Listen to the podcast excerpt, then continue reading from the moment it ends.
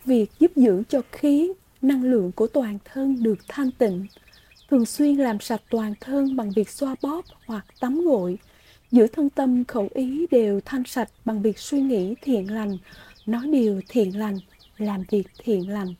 Không nghĩ, nói, làm những việc dư thừa hay bất thiện, tránh nơi đông người loạn động, tránh nơi có trượt khí, oán khí, sát khí.